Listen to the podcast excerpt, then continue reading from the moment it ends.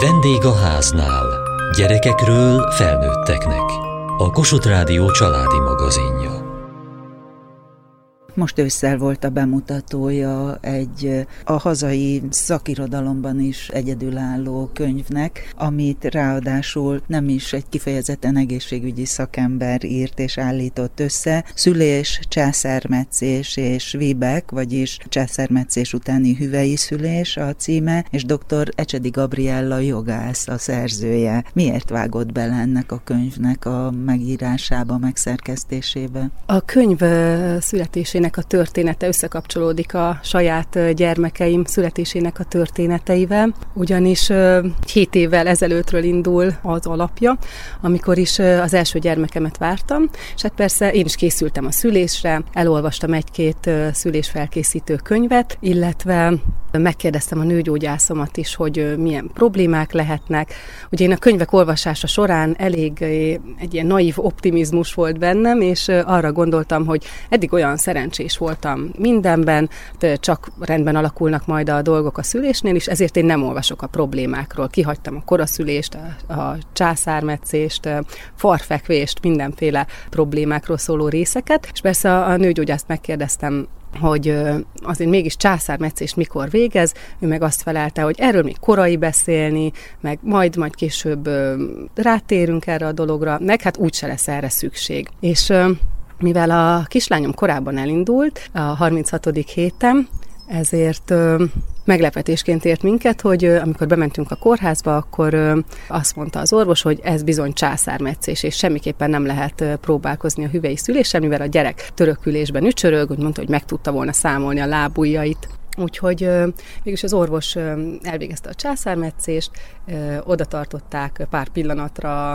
az arcomhoz a, a babát, meg se tudtam nézni rendesen, és elvitték hat órára, és hát ami ezután következik, az sajnos egyre többeknek ismerős szerintem, az az érzés kavalkád, a kétségbeesés, szomorúság, elhagyatottság, és hát a hat óra elteltével, mikor végre mehettem a kisbabámért, akkor megfogtam, és gyakorlatilag hét hónapig nem tettem le a, a karomból. Azt hiszem, hogy a kötődéssel nem voltak olyan nagy gondjaink annak, annak ellenére, hogy végül is koraszülött volt, és elvileg a császáros anyáknak a szoptatás is nehezebben megy, de mivel szerencsére erről nem tudtam, mert nem olvastam, ezért emiatt nem aggódtam, és nagyon szerettem a babát, vele aludtam, hordoztam, és azért mégis jöttek egy idő után a, a kérdések, kételjek, hogy biztos, hogy ez így rendben volt. Hogy lehet az, hogy nem lehet megpróbálni se a, a, a vajudást, a szülést. A lényeg az, hogy én a, a férjemet kérdezgettem, meg nagyon sokat beszélgettünk esténként erről, hogy ő mit gondol, meg hogy is történtek a dolgok.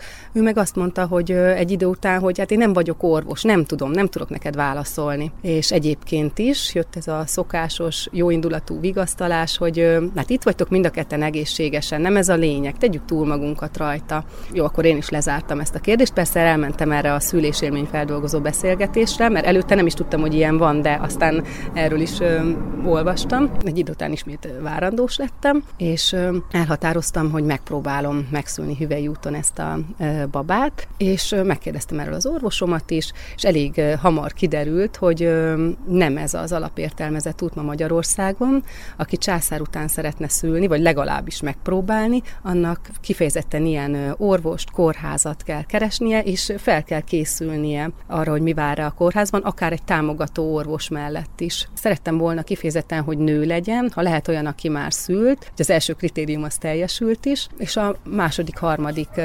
várandóságomat ő kísérte végig. A könyvében egy ilyen fejezet található, hogy egyszer császár, mindig császár. Hát ez egy szállóige gyakorlatilag a, a szülészetben, több évtizedes szállóige. Gyakorlatilag ma is él, pedig a WHO már nagyon-nagyon régen kimondta, 30 évvel ezelőtt, hogy egy alacsony végzett meccéssel történt császármetszés után igazából nincs indoka az ismételt császármetszésnek. És hát én remélem, hogy sikerül megcáfolnom nekem is ebben a könyvben, mert nagyon részletes adatokat találtam, és vonultatok fel erre vonatkozóan. Mit szeretne elérni ezzel? A könyv megírásával az a célom, hogy egy olyan információ kupac álljon a várandósoknak a rendelkezésére, ami alapján érdemben el tudnak kezdeni egy beszélgetést a szakemberekkel, hát konkrétan leginkább a szülészorvosukkal. Kérdéseket tudnak feltenni, esetleg ellenérveket mondani, hogyha az orvos valamilyen beavatkozást javasol, illetve hogy saját maguk számára is meg tudják fogalmazni a, a vágyaikat, az elvárásaikat, hogy mi az, amit mindenképpen fontosnak tartanak, mi az, amiről le tudnak mondani, mert hát nyilván mindent valószínűleg nem lehet, és fontos, hogy legyen egy preferencia, egy sorrend.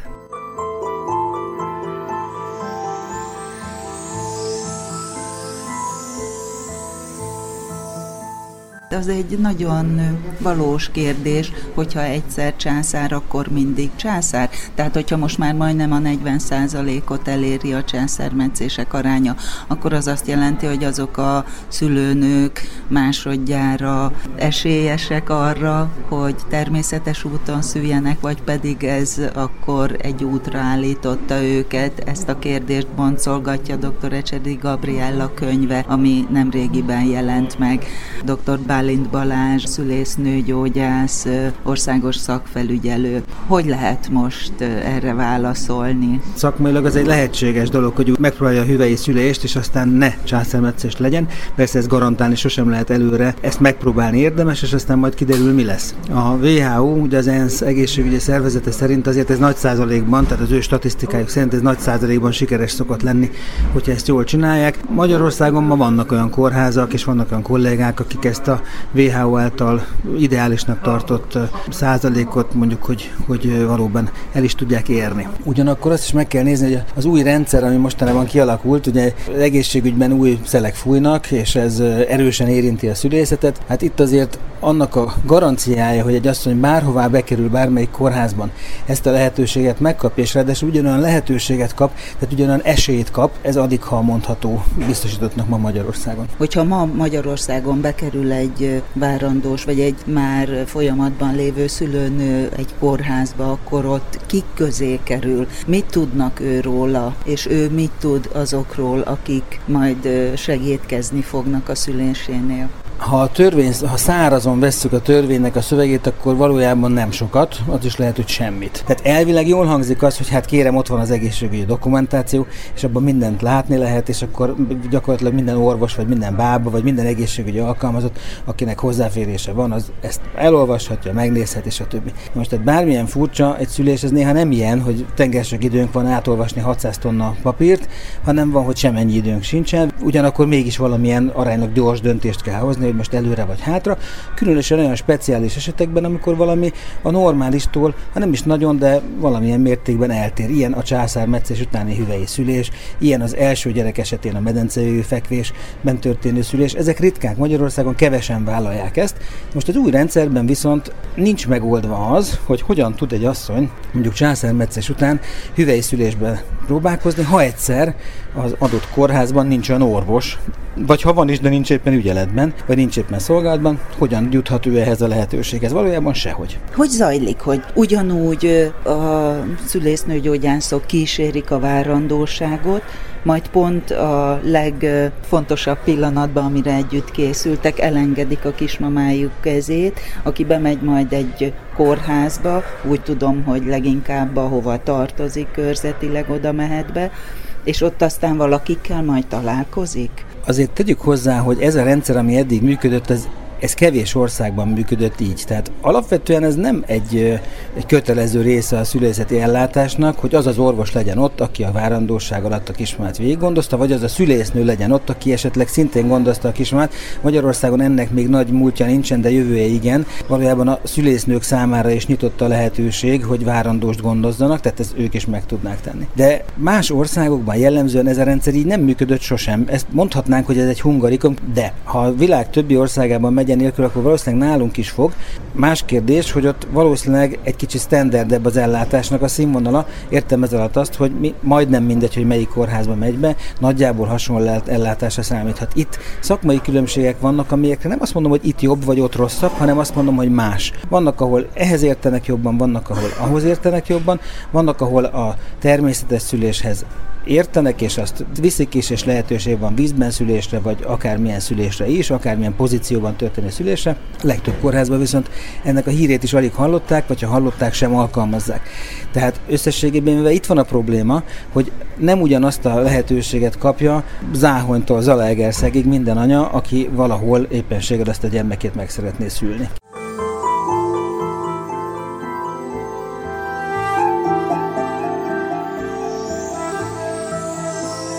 A 41. hétben van, igazán ritkán lehet kismamával találkozni a 41. hétben, hogy hogy még nem kellett megszülnie. Igazából még a, a lányunk se döntött úgy, még az is lehet, hogy még én sem feltétlenül állok készen az érkezésére, és olyan kórházat, meg olyan környezetet találtunk, akik megengedik, hogy két hétig még várjunk. Melyik ez a kórház? A Szent Imre kórház. Ide jár teres gondozásra? Az egyik itt dolgozó orvoshoz járok. Nála született a fiunk is, a nagyfiunk. Emiatt a jó tapasztalat miatt döntöttünk úgy, hogy akkor a második babát is itt szeretném szülni. De hát orvost már nem tud választani. Az sajnos nem. A szívfájdalmam is, mert így is nagyon figyel rám a doktor úr, de mégis bennem van az az érzés, hogy igazából csak szerencsés vagyok, hogy valószínűleg természetes úton fogok szülni, ha nem így lenne, vagy esetleg első babám lenne, hát én teljesen kétségben lennék esve, ez az igazság. Tehát most azért nincs kétségbeesve? Nem vagyok kétségbeesve, abból a szempontból, hogy szülésznőt, hogyha számlaképes, akkor, akkor lehet fogadni. Éltünk is ezzel a lehetőséggel. Tehát talált már egy számlaképes szülésznőt? Igen, akinél a fiunk született, a nagyfiunk, ő számlaképes, és ő tudott vállalni minket most a második babával is. Ez az, ami miatt próbálok erre az oldalra koncentrálni, hogy természetes szülés lesz, a szülésznőnek nagyobb szerepe lesz, mint az esetleges ügyeletes orvosnak, Emiatt vagyok nyugodt igazság szerint, hogy, hogy lesz bent valaki, aki ismeri az előtörténetemet, ismeri, hogy hogy állok lelkileg, fizikailag, hogy történt az első szülésem, mi várható, mit szeretnék. Ez az egyetlen, ami így tartja bennem a lelket. És attól nagyon fél, hogy milyen lesz az orvos, aki épp ügyeletes lesz?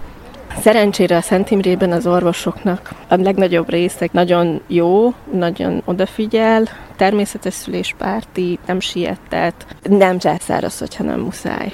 Ebből a szempontból is ö, nyugodtabb vagyok, hogy második gyerek.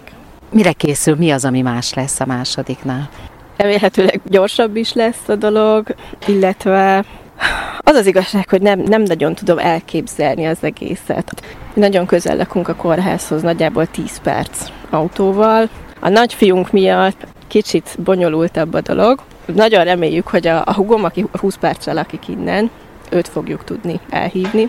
Még kérdéses, hogy mennyire gyors lesz a folyamat, hogy van-e idő megvárni a hugomat, vagy esetleg a férjem és a fiam együtt visznek be, és akkor majd a hugom oda jön értünk. Még ez is megbonyolítja egy kicsit a történetet, igazából ez az, ami miatt leginkább aggódom, hogy be fogunk-e érni időben a, a kórházba. Úgyhogy a szülésznőmmel is már megbeszéltem, hogy amint biztossá válik a dolog, rendszereződnek a pályások, akkor, akkor jön ő is egyből, és akkor ott lesz velem, amint beérünk. Férje is bent lesz magával? Ő valószínűleg nem, csak amiatt nem, mert az első szülésnél kicsit úgy érezte, hogy nem tevékenyen ö, vesz részt magában a szülés segítésében. Úgy érezte, hogy nem tud segíteni önnek? Igen, úgy érezte, hogy, hogy ő csak végig nézi. Igazság szerint nagyon sajnált. Ő benne nincsenek ugye ezek a hormonok, amik velem felettetik az, az egész nehéz részét. Valószínűleg emiatt ő nem lesz bent. Fog magának hiányozni? valószínűleg fog, mert én nagyon, nagyon örültem neki, hogy bent van, hogy adja a vizet, hogy fogja a kezemet, hogy masszírozza a hátamat, de azt is tudom, hogy ez róla is szól, mert ő meg apuka hogy neki ne legyen ez egy trauma újra. Az aranyórára viszont be fog jönni. Tehát kint fog izgulni a folyosón? Igen. Hogyha valakinek nem jön be a férje, akkor kimennek, szólnak neki, és nagyon szívesen fogadják az aranyórám.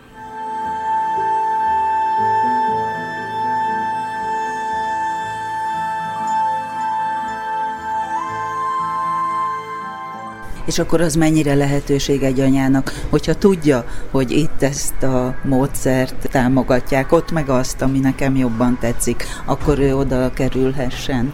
Dr. Bálint Balázs, szülésznőgyógyász, országos szakfelügyelő. Hogyha valami olyasmi szolgáltatást szeretne, ami az ő ellátási területén működő kórházban nem lehetséges, mondjuk tegyük fel, most legyen ne a császármetszés után hüvei szülést vegyük bár, az is lehetne, legyen mondjuk az, hogy vízben szülés. És akkor azt mondják, hogy hát vízben szülni Magyarországon körülbelül két kórházban lehet, vagy esetleg háromban, de van 60 valamennyi, az azt jelenti, hogy ez egy elég kicsi százalék. Most, ha mindenki, aki vízben szeretne vajudni, szülni, az megkeresi ezt a két-három kórházat, akkor az a két-három kórház olyan iszonyatos terhelést kap, és ez egyébként most is így megy, ami gyakorlatilag már az ellátás biztonságát veszélyeztetheti. Nyilván ez nem jó megoldás. Tehát egy nagyon fontos feladat valamilyen szinten innen elmozdulni, mert az irány, ami az egészségügyben itt most elindult, az nagyon jó. Pont önöktől tanultuk, édesapjától és öntől is, hogy mennyire fontos az, hogy egy nő biztonságban érezze magát, és milyen nagy hatással van a szülés kimenetelére az, hogyha ő nem fél. Most akkor mi volna a törekvés, hogy bárhová kerül ugyanezt a jó érzést, biztonságot átélhesse? Ez valóban fontos kérdés, és igenis pluszt ad a szülés menetében, mert a szülés önmagában azért nem orvosi tevékenység. Ha ott minden rendben van, akkor a bábának, szülésznőnek van feladata, hiszen ő az, aki elsődlegesen ott van a kismamával, vagy a vajudó anyával, az orvos pedig egy biztonsági hálót nyújt. Ezen van a hangsúly. A orvosra szükség van a háttérben, de néha az asszonyok azt szeretik nagyon, hogy ha ott ül az orvos a szülőszobán, és kíséri őket, de ez akkor is bába feladat, akkor is szülésznői feladat, nem orvosi feladat. Tehát a bizalom fontos, és tudjuk, hogy előre viszi az egészet, mert ha az asszony nyugodt, ha az asszony biztonságban érzi magát, akkor a szülése jobban megy, biztosan jobban megy, mint hogyha ő egyedül van. Most gyakorlatilag olyan terhelés van a szülészeti osztályokon, és azt kell, hogy mondjam, hogy mindenhol, független attól, hogy milyen osztály, meg hogy melyik, milyen a hozzáállás a milyen szüléshez, ugyanazt a terhelést megkapja mindenki. És ez viszont nagyon rossz, ez nagyon-nagyon sok, ezt a szülészek és a szülésznők nem fogják sokáig bírni, tehát ebben hamar és gyorsan változtatást kell elérni. És akkor merre visz ez az út? Az én utam egészen biztosan arra visz, hogy én ezeket az adatokat összegyűjtöm, és az illetékesek elé tárom. A döntést nem én tudom meghozni, mert nem vagyok döntés helyzetben. Én csak látom, hogy hogy működik a rendszer, és azt látom, hogy mik a nehézségei. Hogy hány orvos hiányzik a rendszerből, vagy hány osztályvezető orvos állt fel az utóbbi időszakban azért, mert az a teher, ami a nehezen ellátható szülésmennyiség és egyéb munkamennyiség miatt gyakorlatilag egy beláthatatlan feladatot adott számukra, az nem végezhető esetleg az ő számára már nem vállalható. Ezeket tudom én összegyűjteni, és ezeket a hangokat tudom eljuttatni azokhoz az illetékesekhez, akik ezt át kell, hogy gondolják.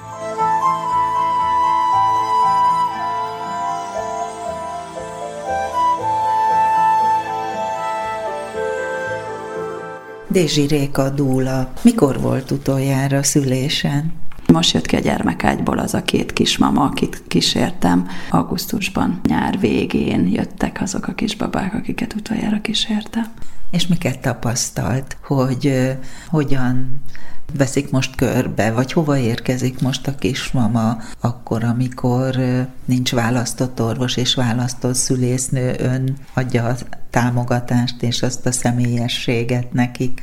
Amit én tapasztalok az az, hogy eddig sokkal fontosabb, mint talán bármikor az, hogy az édesanyának legyen lehetősége megerősödve bemenni a szülőszobára. És sokkal több információt gyűjtenek, mint ezelőtt. Sokkal több az egyéni felelősség, sokkal inkább kirakják azokat a határokat, amiket eddig nem nagyon mertek kitenni. Tehát, hogy, hogy én azt tapasztalom, hogy most több felkészülésre van szüksége az anyáknak, mint eddig. Én voltam olyan szerencsés helyzetben, hogy magánkórházba kísértem az anyákat, vagy magánkórházba is. Tehát, hogy ez egy másik tapasztalás, hogy sokkal több édesanya választ magánkórházat, mint eddig, mert hogy ott próbálják meg begyűjteni maguknak azokat a biztonságérzeteket, azt a személyes kapcsolatot az orvosával, a szülésznőjével és azzal a stábbal, aki őt kíséri, könnyebben választ magánkórházat, mint eddig bármibe is kerül, mert Bár. elég borsos az ára. Ez pontosan így van, bármibe is kerül, hát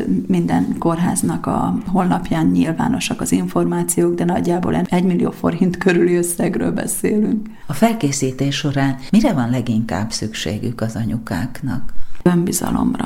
Valójában minden kismama, aki legalábbis hozzám fordul, arra vágyik, hogy békés környezetbe szülhesse meg a gyerekét, hogy szeretetteli környezet vegye őt körül, hogy biztonságban legyen, hogy azt érezze, hogy azok az emberek, akik őt támogatják és körülötte vannak, ők elfogadják és szeretik. És ebben a békében megérkezhet a kis bébim, és jól érezheti magát a kis világában. És hogyha így az anya ezt a, ezt a békeérzését meg tudja tapasztalni, és teljesen mindegy, hogy ezt otthon, kórházi körülmények között, vagy hol tapasztalja, vagy éppen a piros lámpánál, vagy a forgalom kellős közepén, ő ott fogja tudni kiengedni a testéből a kisbabáját, és ott fog tudni vele kapcsolódni életében először, és ez egy fontos momentum. Tehát, hogy valójában egy szülésfelkészítőn ahhoz az őserőhöz kapcsolom vissza az édesanyákat, ami mindannyiunkban benne van, csak utána ezt így kicizeláltuk magunkból, ezt kiintellektualizáltuk magunkból. És valójában pont ezeket a zsigeri áldásoktól vonjuk meg magunkat, és amikor így visszakötődünk a saját erőnkhöz, és rá tudunk ülni arra a hullámra, amitől aztán gyerünk, mert most ezt megszülöm ezt a gyereket, és ott, ott megtapasztalja az anya azt a korlátlan erőt, ami ott van, amikor kitolja magából a gyerekét, akkor utána bármilyen életformában, bármilyen élethelyzetbe ezt adaptálni tudja, és tudja integrálni, és azt tudja mondani, hogy ha ezt meg tudtam tenni, akkor bármire képes vagyok. És ez egy olyan erőt tud adni, amivel utána az, hogy, hogy kicsit nehezebben megy a szoptatás, vagy sírósabb a gyerek. Tehát, hogy ezek minimalizálódnak amellett a pozitív megélés mellett, hogy igenis én tudok szülni.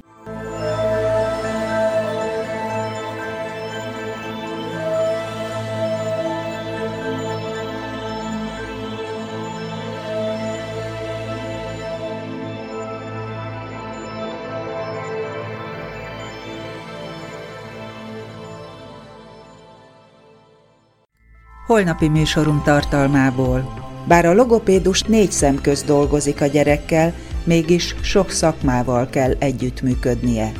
Az óvónővel, a gégésszel, a gyógypedagógussal, a gyermekorvossal, a védőnővel és a foniáterrel.